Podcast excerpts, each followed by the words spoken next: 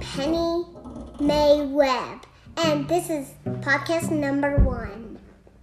And I'm going to say there's stuff that's like really bad to go down the drain. It's like it's like stuff that's like pens and stuff. Those who like if they got loose and went down there, they would like be really bad to go down the drain. Well, yeah.